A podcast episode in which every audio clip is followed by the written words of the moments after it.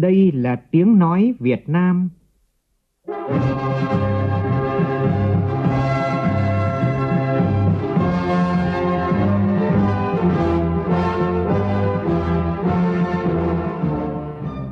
là tiếng nói Việt Nam, phát thanh từ Hà Nội, thủ đô nước Cộng hòa xã hội chủ nghĩa Việt Nam.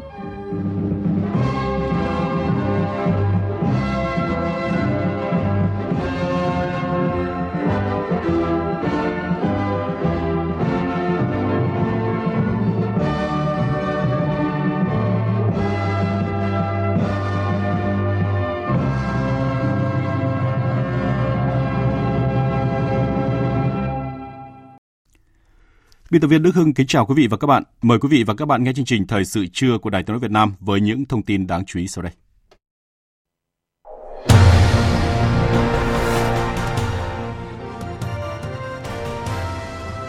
Tổng Bí thư Nguyễn Phú Trọng trao quyết định cho các đồng chí ủy viên Bộ Chính trị nhiệm kỳ khóa 12 nghỉ công tác theo chế độ. Thủ tướng Chính phủ Phạm Minh Chính yêu cầu các doanh nghiệp trong nước nhanh chóng sản xuất được vaccine, thuốc và sinh phẩm, trang thiết bị y tế nhưng phải khoa học, an toàn và hiệu quả tỉnh Đắk Nông tạm ngưng truy thu hơn 5 tỷ rưỡi đồng đã chi cho giáo viên. Trong phần tin thế giới, nhiều quốc gia giáo diết dựng hàng rào phòng vệ sau khi xuất hiện siêu biến thể mới của COVID-19 tại châu Phi. Các thị trường chứng khoán dầu mỏ cũng đồng loạt lao dốc trước thông tin này. Lãnh đạo Mỹ và Ukraine để ngỏ khả năng đối thoại với Nga, cơ hội hạ nhiệt khu vực biên giới phía đông Ukraine.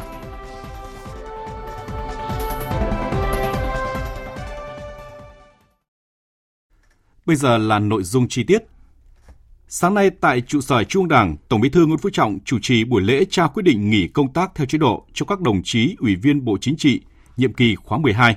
Cùng dự có Thủ tướng Chính phủ Phạm Minh Chính, Chủ tịch Quốc hội Vương Đình Huệ, Thường trực Ban Bí thư Võ Văn Thưởng. Phóng viên Văn Hiếu đưa tin. Thay mặt lãnh đạo Đảng, Nhà nước, trân trọng trao quyết định nghỉ chế độ đối với các đồng chí nguyên ủy viên Bộ Chính trị, nguyên Chủ tịch Quốc hội Nguyễn Thị Kim Ngân, nguyên Phó Chủ tịch Thường trực Quốc hội Tòng Thị Phóng, nguyên Bí thư Thành ủy Thành phố Hồ Chí Minh Nguyễn Thiện Nhân, nguyên Bộ trưởng Bộ Quốc phòng Đại tướng Ngô Xuân Lịch, nguyên Bí thư Thành ủy Thành phố Hồ Chí Minh, nguyên Bí thư Thành ủy Thành phố Hà Nội Hoàng Trung Hải, à, nguyên Phó trưởng Bộ phận Thường trực chuyên trách Tiểu ban văn kiện đại 13 của Đảng và nguyên trưởng Ban Kinh tế Trung ương Nguyễn Văn Bình. Tổng Bí thư Nguyễn Phú Trọng khẳng định các đồng chí được trao quyết định nghỉ công tác theo chế độ hôm nay là những cán bộ cấp cao của Đảng và Nhà nước, từng giữ các chức vụ quan trọng ở các cơ quan trung ương và địa phương, đã tích lũy được nhiều kinh nghiệm, thực tiễn quý báu là nhân ở các ngành lĩnh vực, địa phương và có nhiều đóng góp công hiến trong quá trình công tác. Tổng Bí thư Nguyễn Phú Trọng nhấn mạnh, dù ở bất kỳ vị trí công tác nào, các đồng chí cũng luôn trung thành với mục tiêu, lý tưởng cách mạng của Đảng, giữ vững bản lĩnh, nắm chắc lý luận, bám sát thực tiễn phong phú, nêu cao tính tiên phong, gương mẫu, tinh thần đoàn kết, chủ động, đổi mới sáng tạo để vượt qua khó khăn, thử thách, hoàn thành tốt nhiệm vụ mà Đảng và Nhà nước, nhân dân giao phó. Thì trao quyết định cho từng đồng chí, thì tôi cũng nói là vừa mừng nhưng mà vừa tiếc. Mừng là vì các đồng chí đến tuổi được nghỉ để giữ sức khỏe. Mà tiếc là các đồng chí có bao nhiêu kinh nghiệm tích lũy được bây giờ thì lại nghỉ. Thật lòng nói chứ không phải là khách khí. Thì theo quy định của đảng, của nhà nước, chúng ta thực hiện chế độ chính sách nhưng mà tôi nói tiếc là vì các đồng chí đang còn rất nhiều kinh nghiệm. Nhưng mà dẫu sao thì chúng ta thôi chấp hành cái chủ trương chính sách của đảng. Trên mỗi một cái cương vị khác nhau thì cũng chỉ ờ, một lần nữa là xin thay mặt lãnh đạo đảng, nhà nước và có thể nói toàn đảng, toàn dân nữa. Chân thành cảm ơn các đồng chí. Trong cái thời gian dù ngắn, dù dài, dù đồng chí nhiều ít nhưng mà đã mang hết cái tâm huyết của mình phục vụ nhân dân. Để là ấn tượng rất là tốt đẹp. Và tập thể của chúng ta à, trong mấy khóa gần đây cũng như thế là được nhân dân tín nhiệm. Có đúng không ạ? Trong khuôn khổ chuyến thăm chính thức Liên bang Thụy Sĩ chiều qua theo giờ địa phương, Chủ tịch nước Nguyễn Xuân Phúc và Tổng thống Thụy Sĩ Guy Parmelin đã tham dự diễn đàn doanh nghiệp Việt Nam Thụy Sĩ. Phát biểu với khoảng trên 100 doanh nghiệp hai nước, Chủ tịch nước Nguyễn Xuân Phúc kêu gọi doanh nghiệp Thụy Sĩ đầu tư vào Việt Nam, hợp tác với doanh nghiệp Việt Nam trong các lĩnh vực doanh nghiệp Thụy Sĩ có thế mạnh và Việt Nam ưu tiên, đặc biệt trong các lĩnh vực ưu tiên hợp tác như là tài chính, ngân hàng, khoa học công nghệ cao, đổi mới sáng tạo và chuyển đổi số. Phóng viên Vũ Dũng đưa tin. Tại diễn đàn, Tổng thống Thụy Sĩ Guy Parmelin nhận định tiềm năng hợp tác hai nước còn rất lớn và cần những khuôn khổ hợp tác mới để thúc đẩy doanh nghiệp Thụy Sĩ đầu tư vào Việt Nam. Theo đó, việc sớm ký thỏa thuận thương mại tự do giữa Việt Nam và Hiệp hội Mậu dịch Tự do châu Âu là điều kiện tuyệt vời để khai thác tiềm năng trong hợp tác kinh tế song phương. Các doanh nghiệp của Thụy Sĩ có cam kết lâu dài đối với thị trường Việt Nam. Mức độ quan tâm cũng như cam kết của các doanh nghiệp Thụy Sĩ cũng như đại diện của khu vực tư nhân có mặt ngày hôm nay, đó là một minh chứng. Cuộc khủng hoảng coronavirus đã cho chúng ta thấy rằng cần phải có một khuôn khổ pháp luật để thúc đẩy quan hệ kinh tế song phương bền chặt. Chúng ta đã ký được Hiệp định Bảo hộ Đầu tư, Hiệp định tránh đóng thuế hai lần và một thỏa thuận về bảo vệ quyền sở hữu trí tuệ. Đó là những cơ sở pháp lý quan trọng cho phép các doanh nghiệp hai nước làm ăn, kinh doanh cũng như tăng cường quan hệ giữa hai nền kinh tế trong một khuôn khổ pháp lý song phương tối ưu. Tuy nhiên, còn một văn bản và một dự, dự án rất quan quan trọng, đó là thỏa thuận tự do thương mại giữa EFTA và Việt Nam. Quá trình đàm phán đang được triển khai từ 9 năm nay và tôi hy vọng rằng các giải pháp tháo gỡ sẽ sớm được xác định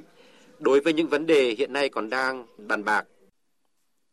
Tán thành với Tổng thống Thụy Sĩ về các nội dung nêu ra, Chủ tịch nước Nguyễn Xuân Phúc cho biết sau khi hai nhà lãnh đạo hội đàm vào buổi sáng ngày 26 tháng 11, thì ngay buổi chiều, Bộ trưởng Bộ Công Thương Việt Nam đã làm việc với Quốc vụ Khanh của Thụy Sĩ để thúc đẩy tinh thần mà Tổng thống Thụy Sĩ và Chủ tịch nước Việt Nam đã nêu. Đó là sớm kết thúc đàm phán và ký kết Hiệp định Thương mại Tự do giữa Việt Nam và Hiệp hội Mậu dịch Tự do châu Âu trên tinh thần nhìn tổng thể các mối quan hệ và đặc biệt là có sự linh hoạt vận dụng để hai bên cùng có lợi, hai bên cùng thắng cho rằng hai nền kinh tế Việt Nam và Thụy Sĩ mang tính bổ trợ cho nhau hơn là cạnh tranh về hàng hóa dịch vụ. Chủ tịch nước Nguyễn Xuân Phúc gợi mở một số định hướng hợp tác trong quan hệ hai nước thời gian tới, cũng là mở ra cơ hội hợp tác cho doanh nghiệp hai nước. Một là đẩy mạnh trao đổi truyền thông sâu rộng về chính sách đầu tư của mỗi nước tới các doanh nghiệp,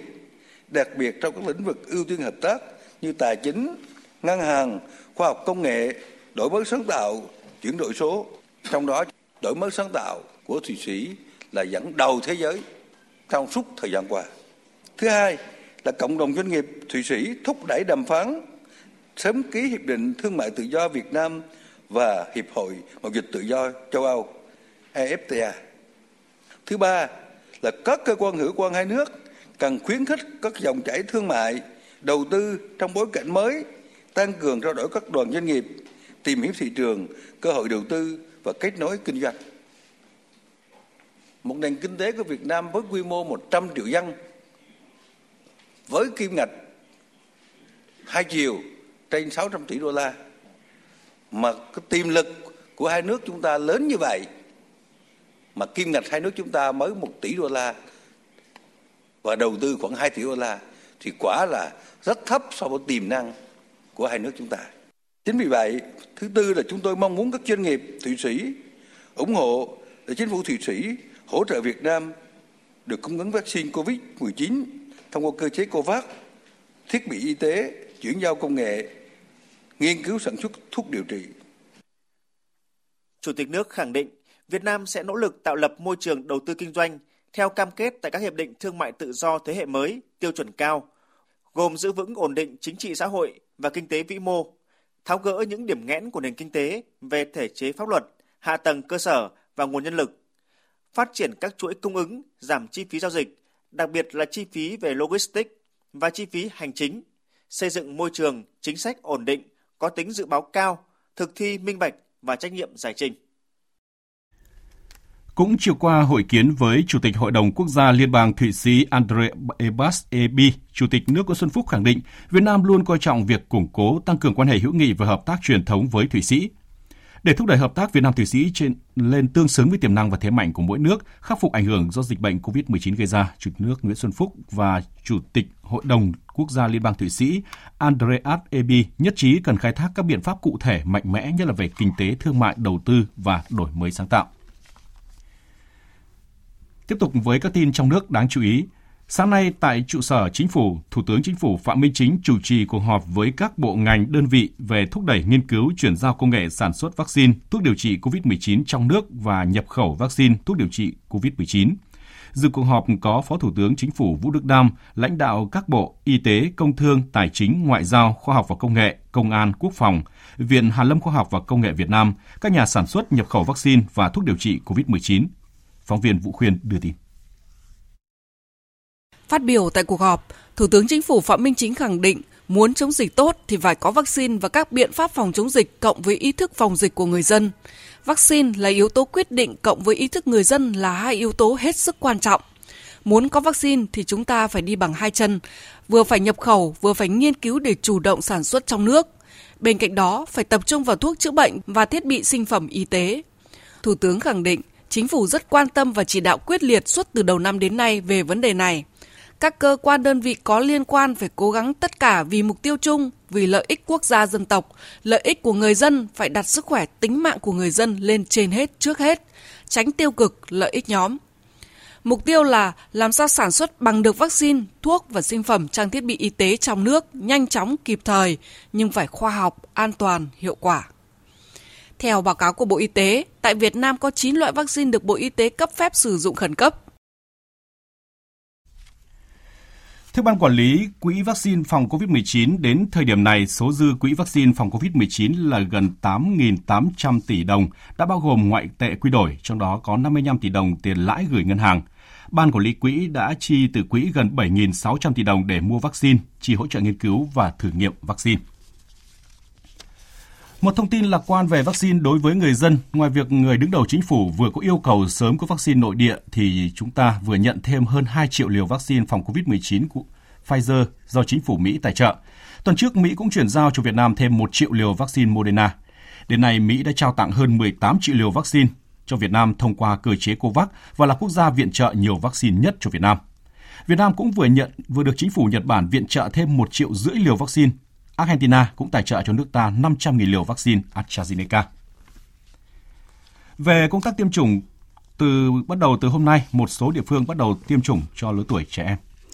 Từ sáng nay, Hà Nội tiếp tục triển khai tiêm vaccine Pfizer cho học sinh lớp 9 và giảm dần độ tuổi đến 12 tuổi như lộ trình đề ra, cũng như theo lượng vaccine mà Bộ Y tế phân bổ. Trong 3 ngày qua, toàn thành phố Hà Nội đã triển khai tiêm được gần 235.200 mũi vaccine COVID-19 cho trẻ em các khối 10, 11, 12.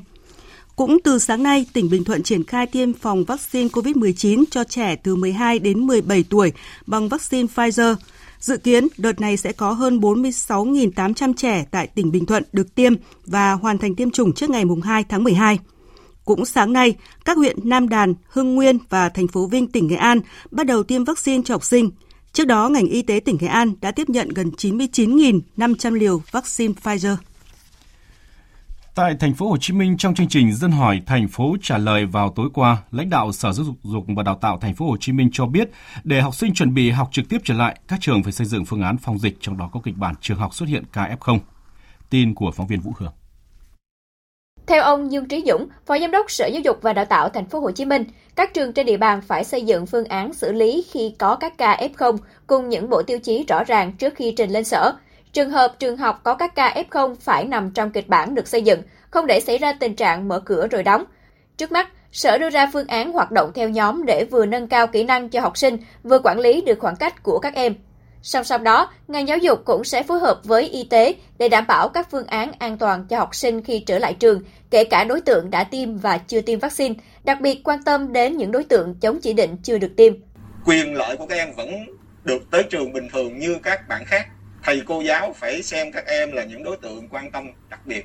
Làm sao hỗ trợ các em ngoài cái chuyện học tập thì phải đặc biệt chú ý các em trong quá trình uh, các em sinh hoạt tại nhà trường để làm sao các em được an toàn nhất. Sở Y tế đã xây dựng cẩm nang hướng dẫn an toàn phòng chống dịch COVID-19 cho giáo viên, học sinh khi dạy học trực tiếp. Cẩm nang này sẽ được Sở Y tế chuyển cho Sở Giáo dục và Đào tạo góp ý, thống nhất. Trước khi học sinh đi học lại, bộ cẩm nang này sẽ được ban hành và chuyển tải đến các trường. Liên quan đến phản ánh của người dân về việc gọi điện thông báo F0 cho y tế địa phương nhưng không được trả lời, không có nhân viên y tế xuống hỗ trợ, Lãnh đạo Sở Y tế thành phố Hồ Chí Minh đã có lý giải về vấn đề này trong chương trình livestream Dân hỏi thành phố trả lời tối qua. Phóng viên Vũ Hường tiếp tục thông tin.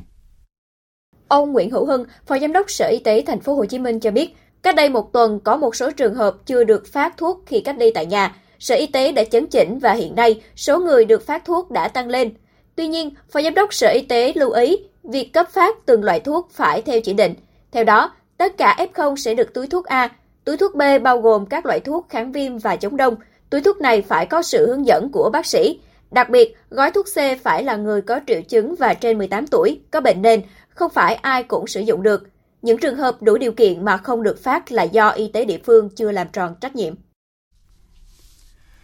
Chuyển sang các thông tin về dịch COVID-19 trên thế giới.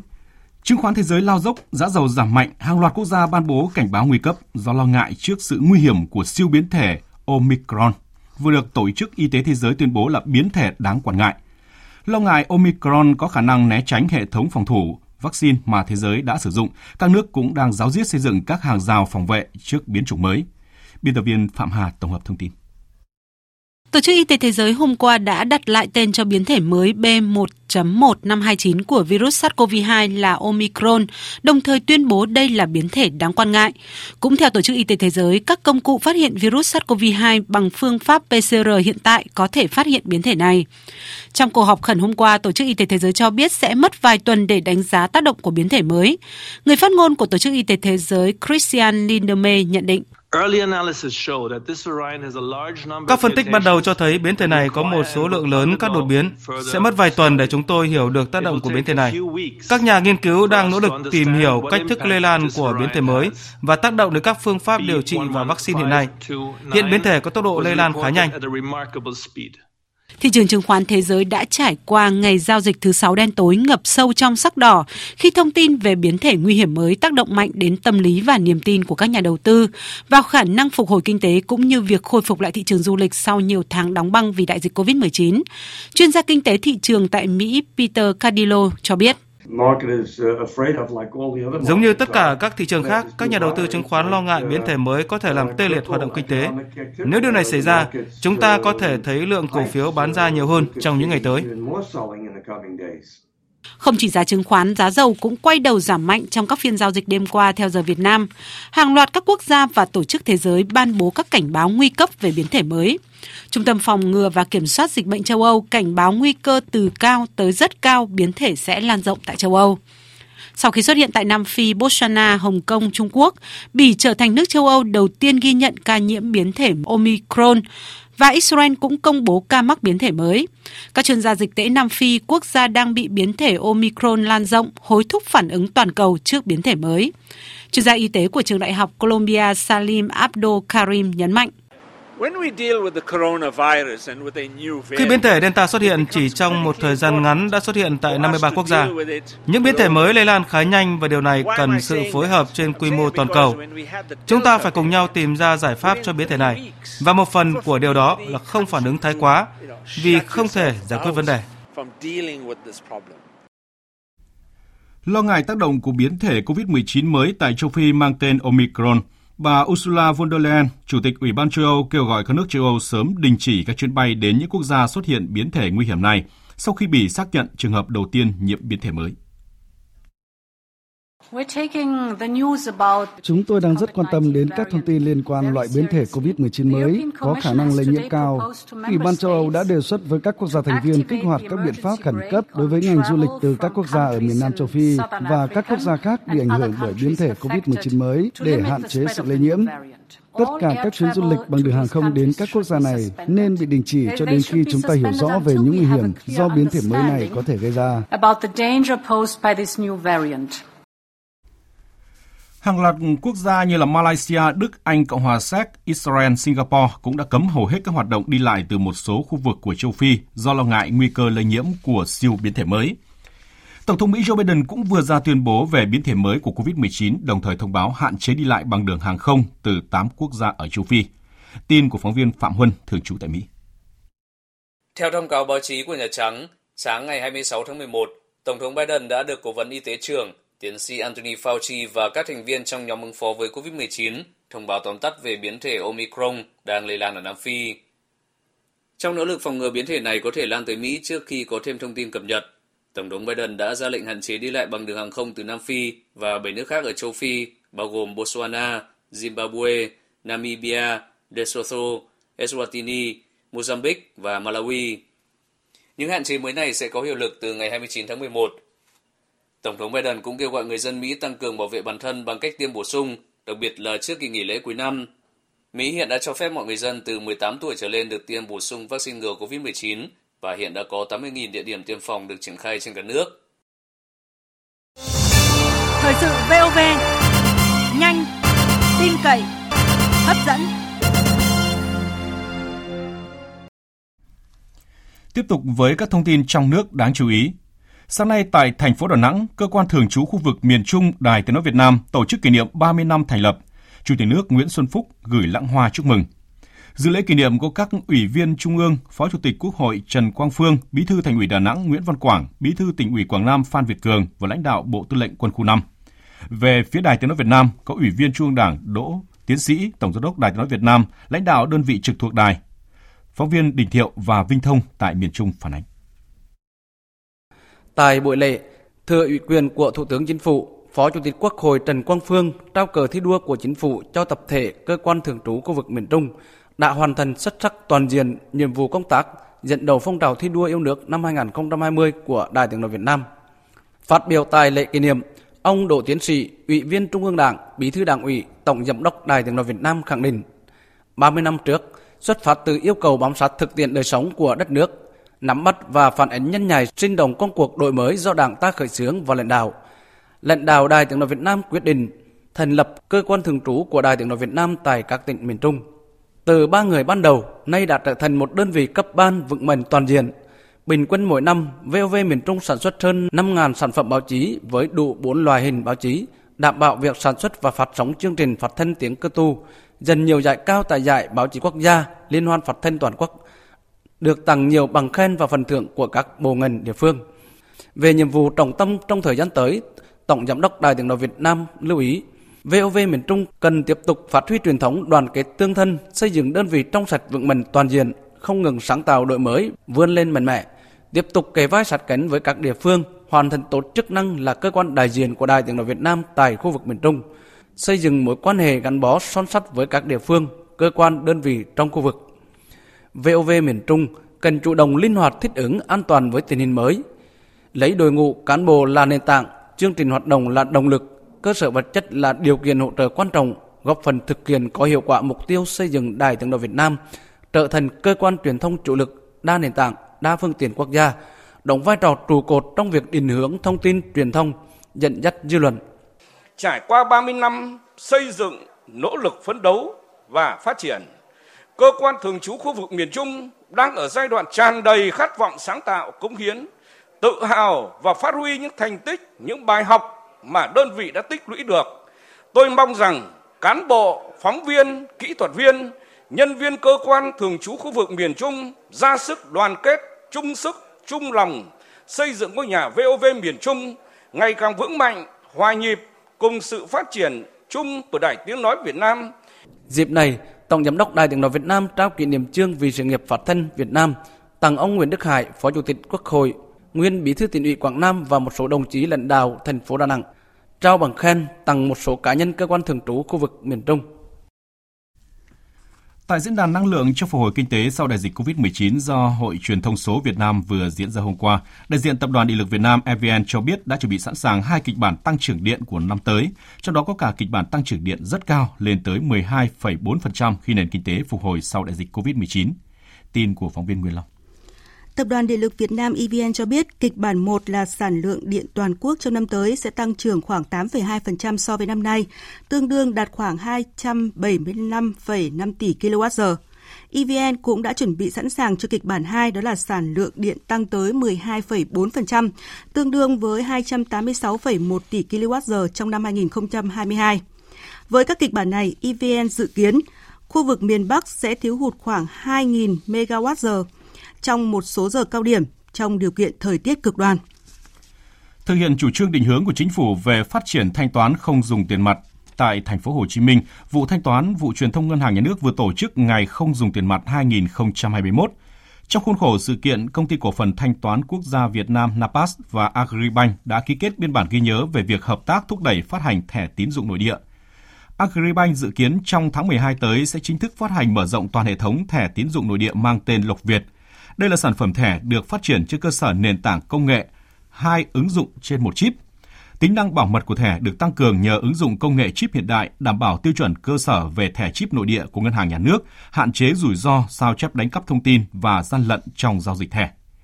Hiện nay, Agribank đang phục vụ hơn 14 triệu thẻ đang hoạt động và luôn duy trì vị thế top 3 ngân hàng thương mại trên thị trường.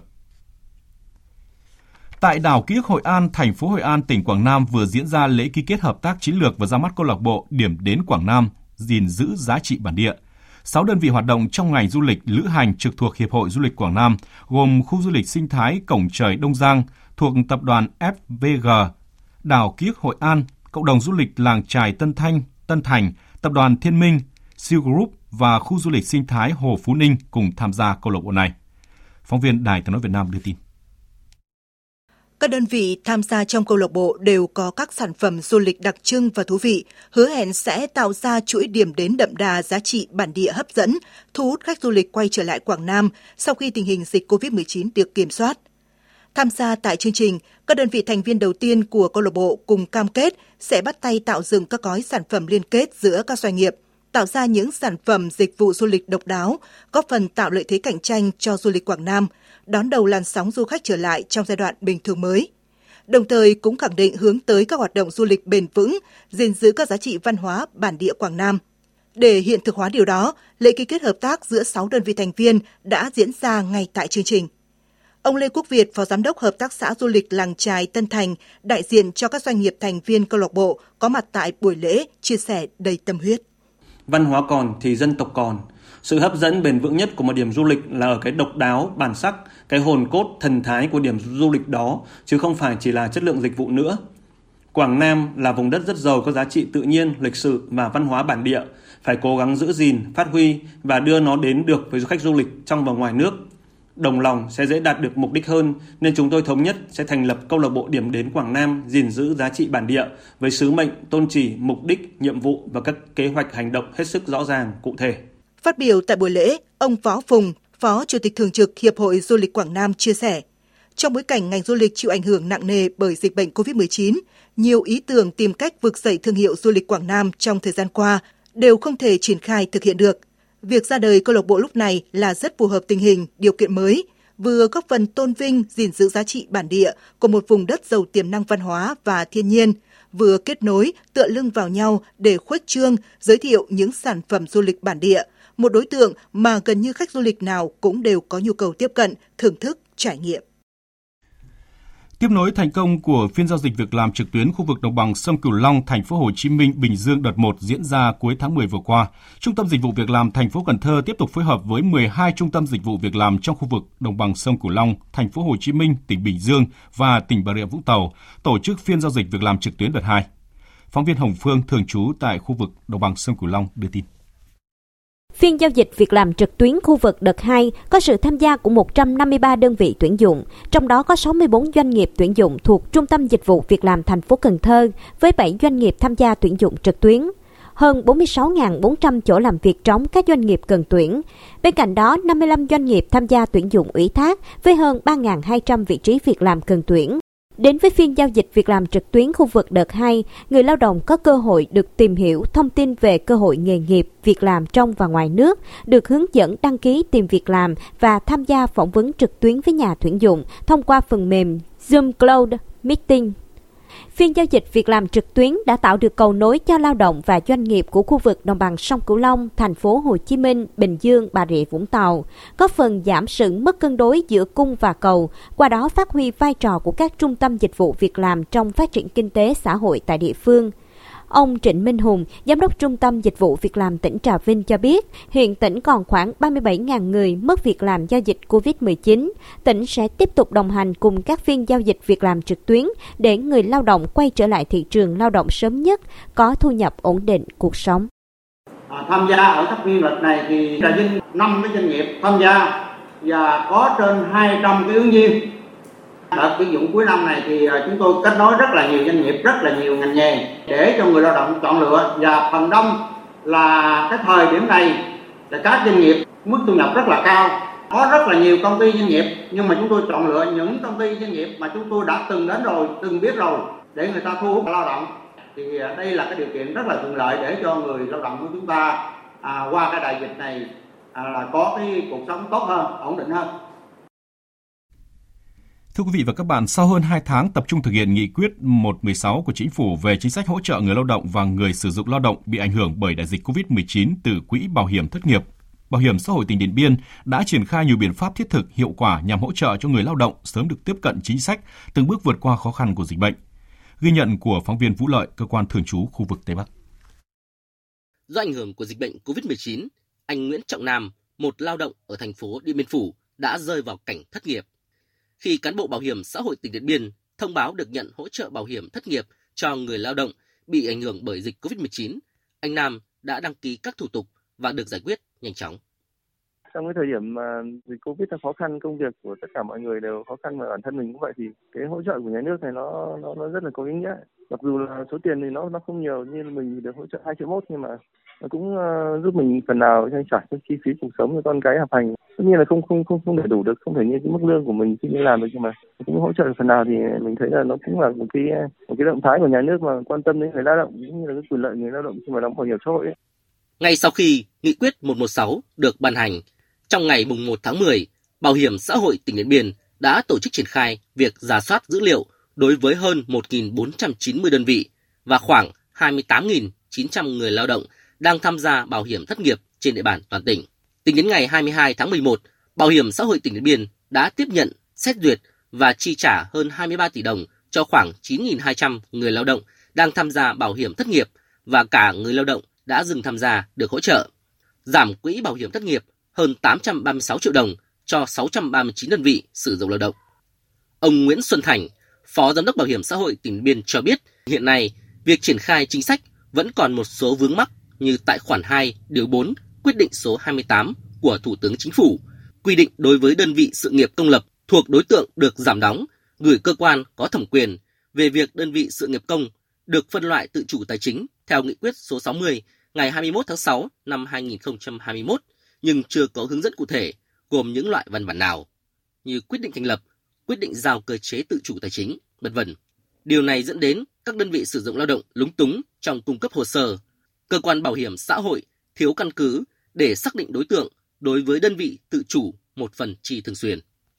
Để giải quyết những cái vướng mắc khó khăn trên địa bàn tỉnh thì Bảo hiểm xã hội tỉnh tiếp tục phối hợp với lại các sở ban ngành, các cơ quan thông tin đại chúng để tuyên truyền đến người lao động và người sử dụng lao động ý nghĩa của nghị quyết 116 cũng như quyết định 28 của Thủ tướng Chính phủ. Đối đơn vị sự nghiệp công lập có tự chủ một phần chi thường xuyên theo nghị định số 60 của chính phủ thì Bảo hiểm xã hội tỉnh làm văn bản báo cáo với Bảo hiểm Việt Nam và xin ý kiến của Bộ Lao động Thương binh Xã hội để có hướng dẫn cụ thể. Ủy ban nhân dân tỉnh Bắc, Đắk Nông vừa có văn bản chỉ đạo các sở ngành liên quan tạm ngưng truy thu số tiền là 5 tỷ rưỡi đồng phụ cấp ưu đãi đã chi trả cho giáo viên để đợi hướng dẫn cụ thể từ trung ương. Trước đó, cuối tháng 9 vừa qua, Sở Tài chính Đắk Nông công bố kết luận thanh tra về công tác quản lý ngân sách tại thành phố Gia Nghĩa. Trong đó có hơn 30 đơn vị trực thuộc ngành giáo dục đã chi vượt phụ cấp ưu đãi cho các giáo viên trong năm 2020 với tổng số tiền hơn 5 tỷ rưỡi đồng. Sở dĩ có sự chi vượt xuất phát từ việc tháng 1 năm ngoái, thị xã Gia Nghĩa được lên thành phố. Do đó, giáo viên trên địa bàn chỉ được nhận mức phụ cấp ưu đãi đối với nhà giáo đang trực tiếp giảng dạy trong các cơ sở giáo dục công lập là 35% thay vì 50% như trước đây. Do đó, Trung ương không áp dụng chế độ phụ cấp ưu đãi cho giáo viên tại thành phố Gia Nghĩa theo các tiêu chí miền núi, hải đảo, vùng sâu, vùng xa, sẽ không thống nhất với các văn bản trước đây đã thực hiện và không phù hợp với tình hình thực tế tại địa phương. Sở Tài chính đề nghị trong vòng 30 ngày tất cả giáo viên phải nộp lại số tiền nhận không đúng quy định. Nhiều giáo viên bày tỏ nguyện vọng được kéo dài thời gian hoàn trả do hoàn cảnh khó khăn. Để đáp ứng nhu cầu gửi xe của người dân sau khi đưa tuyến đường sắt Cát Linh Hà Đông vào khai thác, thành phố Hà Nội đã yêu cầu các quận có ga đường sắt bố trí điểm trông giữ xe hợp lý cho người dân. Đến nay, cơ bản các quận đã bố trí đủ các điểm gửi xe. Tuy nhiên, theo phản ánh của người dân, một số điểm trông giữ xe lại lợi dụng thu phí chặt chém người gửi xe. Sở Giao thông Vận tải thành phố Hà Nội đang phối hợp với chính quyền địa phương và công ty Metro Hà Nội tập trung kiểm tra, xử lý những vấn đề nóng phát sinh, đặc biệt là lợi dụng tình trạng lợi dụng đông người đến trải nghiệm tàu đường sắt Cát Linh Hà Đông để thu giá vé trồng giữ xe quá mức quy định. Viện Huyết học và Truyền máu Trung ương cho biết hiện lượng máu dự trữ của viện còn hơn 4.000 đơn vị. Nếu không kịp thời được bù đắp thì lượng máu này sẽ chỉ đủ cung cấp trong vài ngày tới. Viện Huyết học và Truyền máu Trung ương kêu gọi Ban chỉ đạo vận động hiến máu các cấp, lãnh đạo các cơ quan, đơn vị, lực lượng công an, quân đội quan tâm hơn, ủng hộ hơn tới hoạt động hiến máu. Mong muốn những người đã từng hiến máu tiếp tục đồng hành để có đủ máu không chỉ để cung cấp cho hoạt động khám chữa bệnh tại các tỉnh thành phố khu vực phía Bắc mà cả các tỉnh thành phía Nam đang gặp khó khăn do dịch bệnh. Theo Trung tâm Dự báo Khí tượng Thủy văn Quốc gia, từ nay đến ngày 30 tháng 11, tại các tỉnh, thành phố khu vực miền Trung và Tây Nguyên có mưa to đến rất to, lượng mưa có thể lên đến 600 mm, nguy cơ xảy ra lũ quét sạt lở đất tại khu vực vùng núi và ngập úng cục bộ tại các vùng trũng thấp ven sông, khu đô thị. Để chủ động đối phó với diễn biến của mưa lũ, Văn phòng Thường trực Ban Chỉ đạo Quốc gia về phòng chống thiên tai, Văn phòng Ủy ban Quốc gia ứng phó sự cố thiên tai và tìm kiếm cứu nạn đề nghị các tỉnh, thành phố từ Thừa Thiên Huế đến Bình Thuận và khu vực Tây Nguyên, các bộ ngành theo dõi chặt chẽ diễn biến mưa lũ, thông tin kịp thời đến các cấp chính quyền, người dân, chủ động các biện pháp phòng tránh đảm bảo an toàn cho người, tài sản và sản xuất. Văn phòng Thường trực Ban Chỉ đạo Quốc gia về phòng chống thiên tai đề nghị Ban Chỉ huy phòng chống thiên tai và tìm kiếm cứu nạn các tỉnh, thành phố từ Thừa Thiên Huế đến Bình Thuận và khu vực Tây Nguyên, các bộ ngành theo dõi chặt chẽ diễn biến mưa lũ, thông tin kịp thời đến các cấp chính quyền, người dân chủ động các biện pháp phòng tránh, đảm bảo an toàn cho người, tài sản và sản xuất. Tập trung chỉ đạo triển khai các biện pháp đảm bảo an toàn cho người dân tại các khu vực có nguy cơ bị ngập lụt, chia cắt, kiểm tra công tác chuẩn bị lương thực, thực phẩm theo phương châm 4 tại chỗ ra soát bổ sung các phương án ứng phó với tình huống lũ quét sạt lở đất, tổ chức lực lượng xung kích phòng chống thiên tai kiểm tra khơi thông dòng chảy ở các vị trí bị tắc nghẽn và kiểm tra khu dân cư ở ven sông, suối, hạ lưu các hồ đập vùng trũng thấp, vùng ven sông suối, ngoài bãi sông, khu vực có nguy cơ sạt lở, lũ quét để chủ động các biện pháp đảm bảo an toàn. Tổ chức lực lượng để canh gác, cắm biển cảnh báo tại các ngầm tràn, tuyến đường bị ngập lụt chia cắt khi có lũ và các khu vực bị sạt lở, huy động lực lượng, vật tư, phương tiện để khắc phục đảm bảo giao thông. Chỉ đạo kiểm tra triển khai các biện pháp đảm bảo an toàn đê điều, hồ đập, nhất là các công trình sung yếu đang thi công và các hồ chứa đã đầy nước, công tác vận hành các hồ chứa đảm bảo an toàn công trình và hạ du. Còn bây giờ biên tập viên Xuân Ninh sẽ chuyển tới quý vị và các bạn thông tin thời tiết đáng chú ý. Thưa quý vị, đêm qua và sáng sớm nay ở Nam Trung Bộ đã có mưa vừa mưa to. Dự báo từ nay đến ngày 30 tháng 11 ở Nam Trung Bộ và Tây Nguyên sẽ có mưa vừa mưa to, có nơi mưa rất to. Với lượng mưa dự báo ở Bình Định, Phú Yên, Khánh Hòa phổ biến từ 300 đến 500, có nơi trên 600 mm. Tây Nguyên, Ninh Thuận, Bình Thuận từ 100 đến 200, có nơi trên 250 mm. Ngoài ra từ đêm nay đến ngày 30 tháng 11, ở Trung Bộ sẽ có mưa to, có nơi mưa rất to, với lượng mưa dự báo ở Thừa Thiên Huế, Đà Nẵng phổ biến từ 150 đến 250, có nơi trên 250 mm.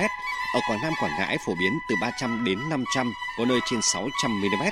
Trong mưa rông có khả năng xảy ra lốc xét, mưa đá và gió giật mạnh. Nguy cơ xảy ra lũ quét, sạt lở đất tại khu vực vùng núi và ngập úng cục bộ tại các vùng trũng thấp ven sông. Chương trình sẽ được tiếp tục với phần tin thế giới. Lãnh đạo Mỹ và Ukraine hôm qua để ngỏ khả năng đối thoại với Nga liên quan tới cuộc khủng hoảng ở Donbass, miền đông Ukraine. Thiện chí đối thoại của các bên có thể là cơ hội để hạ nhiệt khu vực biên giới trong thời gian gần đây, vốn khiến các bên đều lo ngại kịch bản quân sự có thể xảy ra. Biên tập viên Đài tiếng nói Việt Nam thông tin. Tổng thống Ukraine Volodymyr Zelensky nhấn mạnh sẵn sàng giải quyết cuộc xung đột ở Donbass không chỉ trong khuôn khổ Normandy gồm Ukraine, Nga, Đức và Pháp, mà còn trong định dạng song song khác với sự tham gia của Mỹ. Ukraine có thiện chí tìm ra giải pháp ngoại giao cho cuộc khủng hoảng này.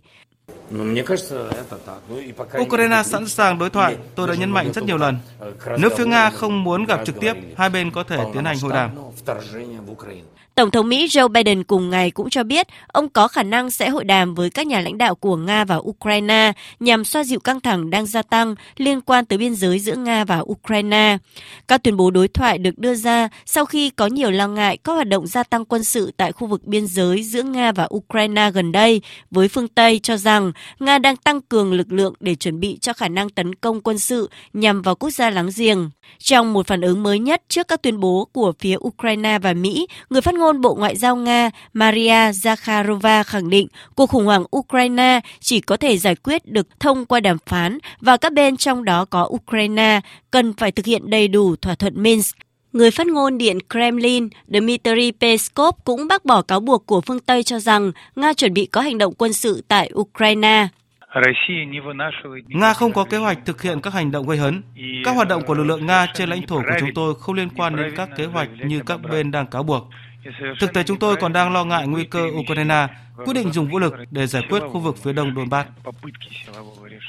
Những căng thẳng vừa qua tại khu vực biên giới khiến quốc tế lo ngại khi diễn ra vào thời điểm Mỹ và NATO thực hiện cuộc tập trận hải quân ở Biển Đen, cũng như hỗ trợ các cuộc tấn công bằng máy bay không người lái ở miền đông Ukraine, với phía Nga cho rằng đây là một thách thức đe dọa an ninh và ổn định khu vực. Tuy nhiên, với việc các bên đều khẳng định thiện trí đối thoại cho thấy vẫn có cơ hội để hạ nhiệt tình hình tại khu vực này.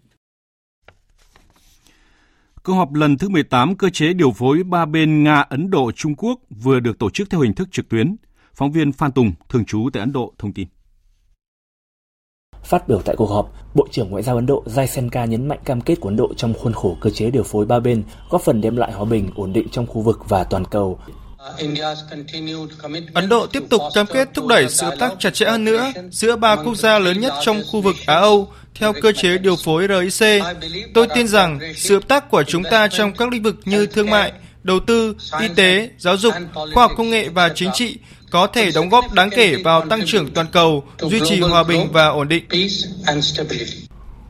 Đề cập đến sáng kiến vành đai con đường của Trung Quốc, Bộ trưởng Jaisenka cho rằng bất kỳ sáng kiến kết nối nào đều phải mang tính chất tham vấn và minh bạch, đồng thời tuân thủ các nguyên tắc về chủ quyền và toàn vẹn lãnh thổ. Ít nhất 3 người trúng đạn trong một vụ nổ súng tại trung tâm mua sắm ở Bắc Carolina, Mỹ trong ngày vàng mua sắm Black Friday, nhưng tình trạng hiện tại của các nạn nhân này không được tiết lộ. Ngay sau khi vụ việc xảy ra, toàn bộ trung tâm mua sắm này đã được sơ tán khẩn trương. Một số đoạn video ghi lại hình ảnh nhiều xe cảnh sát, xe cứu hỏa và xe cứu thương đỗ bên ngoài hiện trường vụ nổ súng. Vụ việc đã gây ra cảnh tượng hỗn loạn tại trung tâm mua sắm khi nhiều người bỏ chạy toán loạn.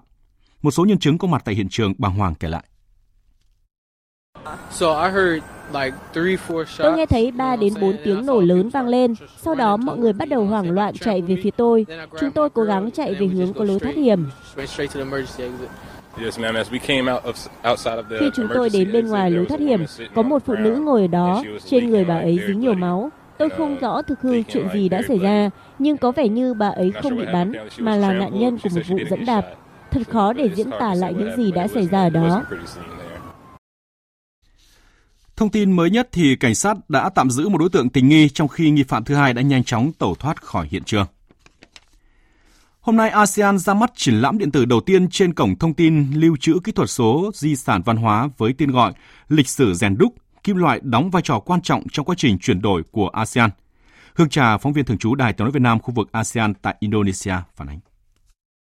Triển lãm trưng bày 22 di sản văn hóa đã được số hóa với sự hỗ trợ từ các viện bảo tàng và cơ quan lưu trữ các quốc gia thành viên ASEAN. Các di sản văn hóa nổi tiếng có mặt trong triển lãm điện tử bao gồm bàn thảo Phật giáo từ Thái Lan, vương miện bằng vàng từ Indonesia hay các tác phẩm nghệ thuật kim loại hiện đại do các nghệ sĩ Malaysia tạo ra cùng những tác phẩm khác. Phó Tổng Thư ký phụ trách Cộng đồng Văn hóa Xã hội ASEAN, ông Eka Pháp Phan Tavong cho biết, triển lãm điện tử lịch sử Gen Đúc mong muốn quảng bá di sản văn hóa đa dạng và phong phú của ASEAN đến với nhiều đối tượng hơn thông qua cách kể chuyện hấp dẫn, đồng thời truyền cảm hứng cho các bảo tàng, phòng trưng bày và thư viện, khám phá những cách thức sáng tạo để trình bày bộ siêu tập bằng công nghệ kỹ thuật số. Trong khuôn khổ sự kiện còn diễn ra hội thảo tái hiện các cuộc triển lãm trong đại dịch COVID-19. Tại đây, các chuyên gia văn hóa từ Indonesia, Malaysia, Thái Lan và Nhật Bản đã thảo luận về kinh nghiệm thiết lập lại trải nghiệm tham quan bảo tàng trong bối cảnh đại dịch đang diễn ra.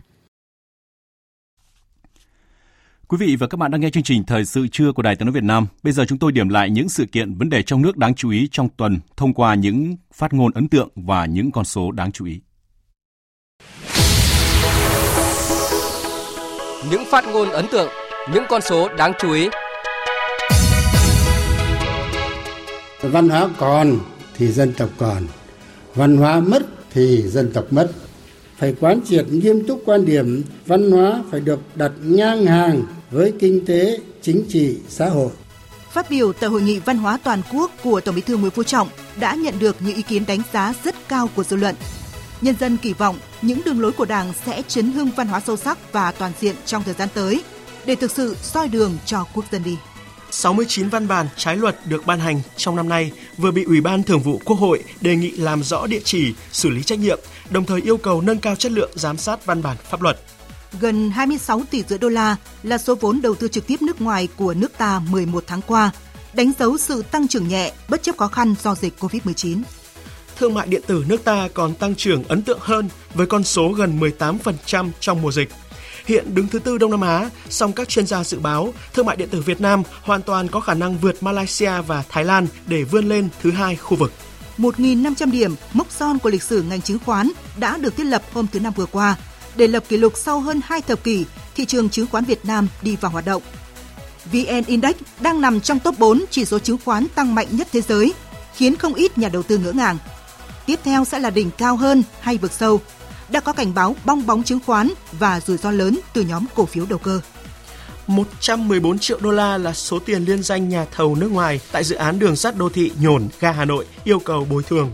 Trước vấn đề này, phát ngôn của ông Lê Trung Hiếu, Phó Giám đốc Ban Quản lý Đường sắt Đô thị Hà Nội đã phần nào trấn an dư luận. Về mặt nguyên tắc là hợp đồng quốc tế, tất cả các điều khoản nó rất là rõ ràng phía mà thiệt hại thì cần phải đưa ra các cái số liệu minh chứng, chứ không phải đưa ra một con số khơi khơi nó không phải là cơ sở pháp lý để thanh toán cái nội dung này.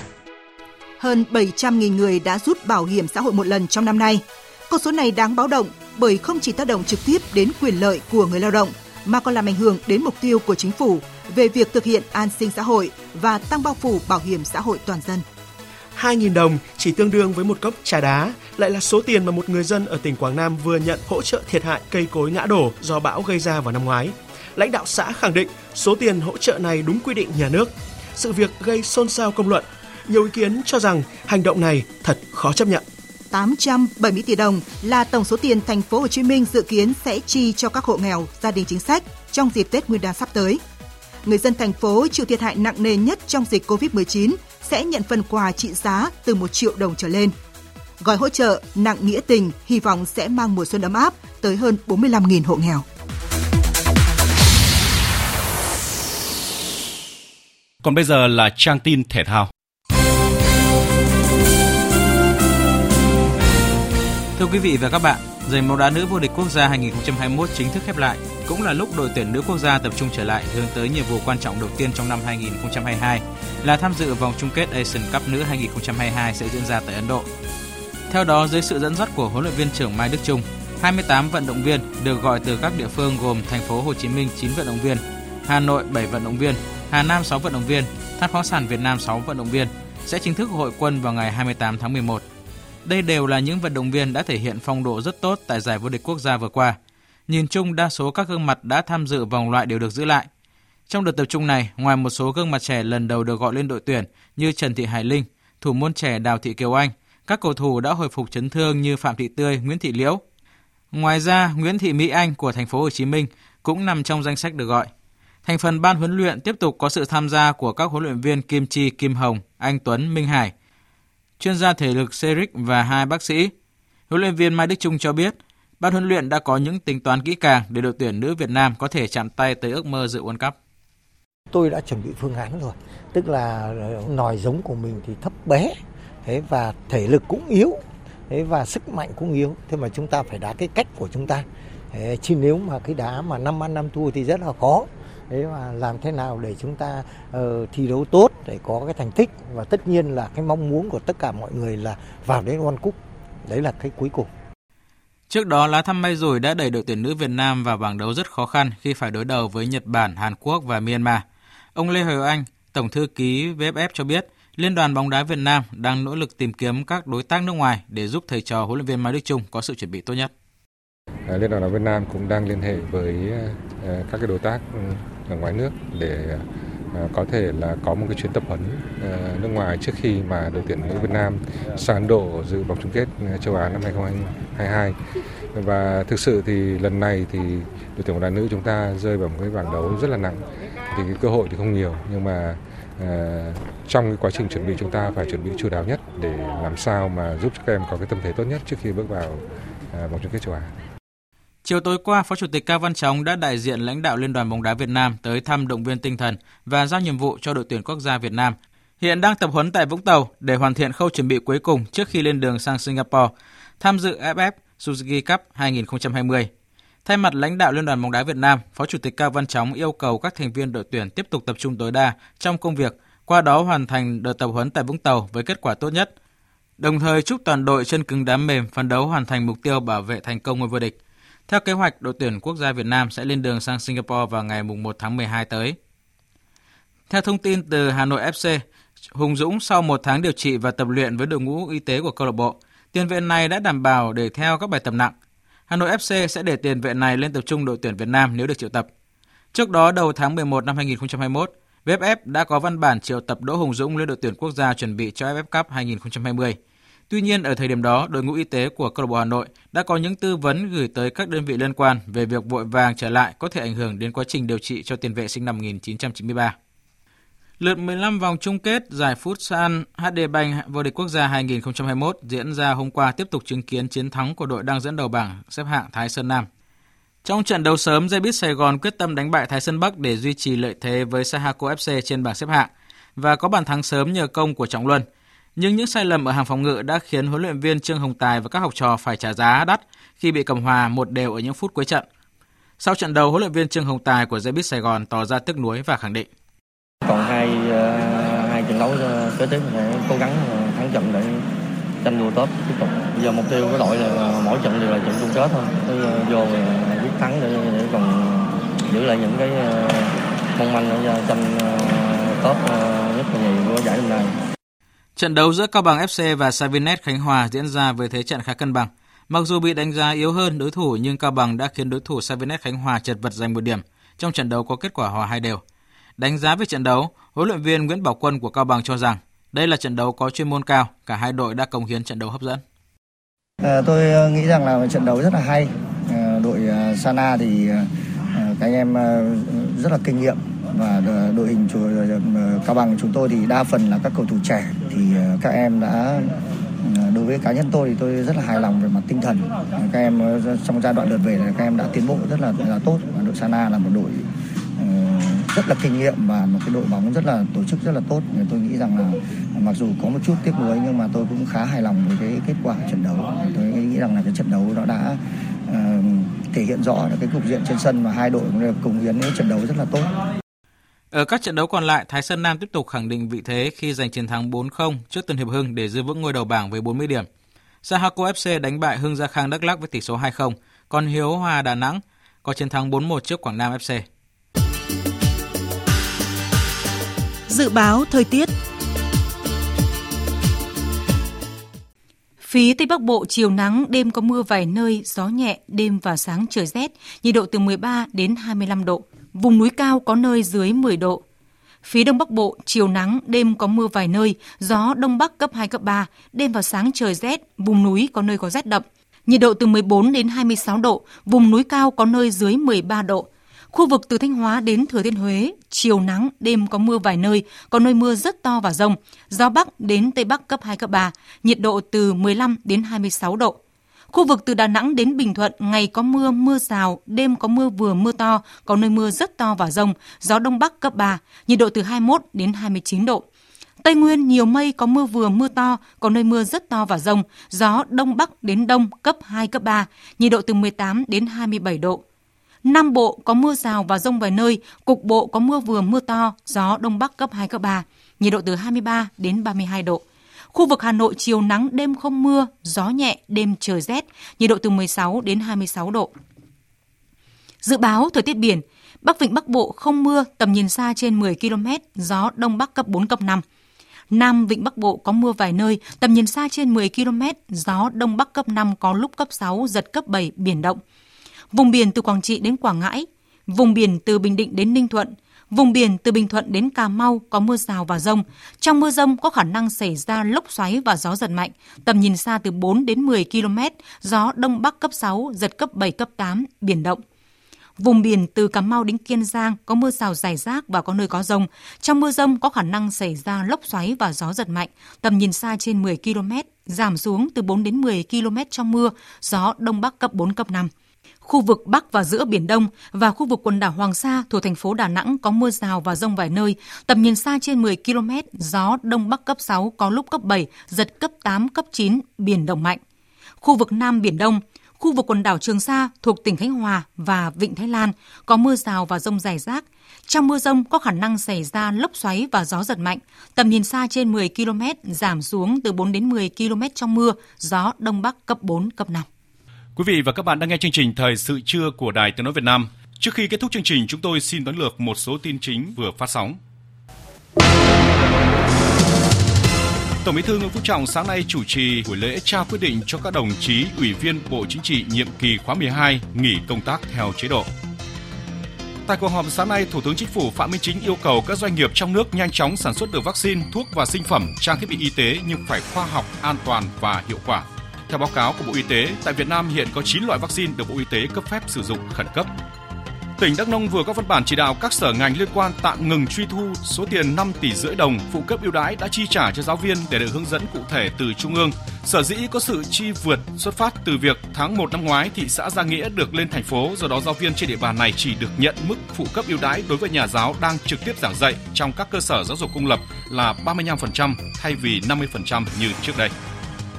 Chứng khoán thế giới lao dốc, giá dầu giảm mạnh, hàng loạt quốc gia ban bố cảnh báo khẩn cấp do lo ngại trước sự nguy hiểm của siêu biến thể Micron vừa được Tổ chức Y tế Thế giới tuyên bố là biến thể đáng quan ngại. Lo ngại trước chủng Omicron có khả năng né tránh hệ thống phòng thủ vaccine mà thế giới đã sử dụng, hàng loạt các nước cũng giáo diết xây dựng các hàng rào phòng vệ trước biến chủng này.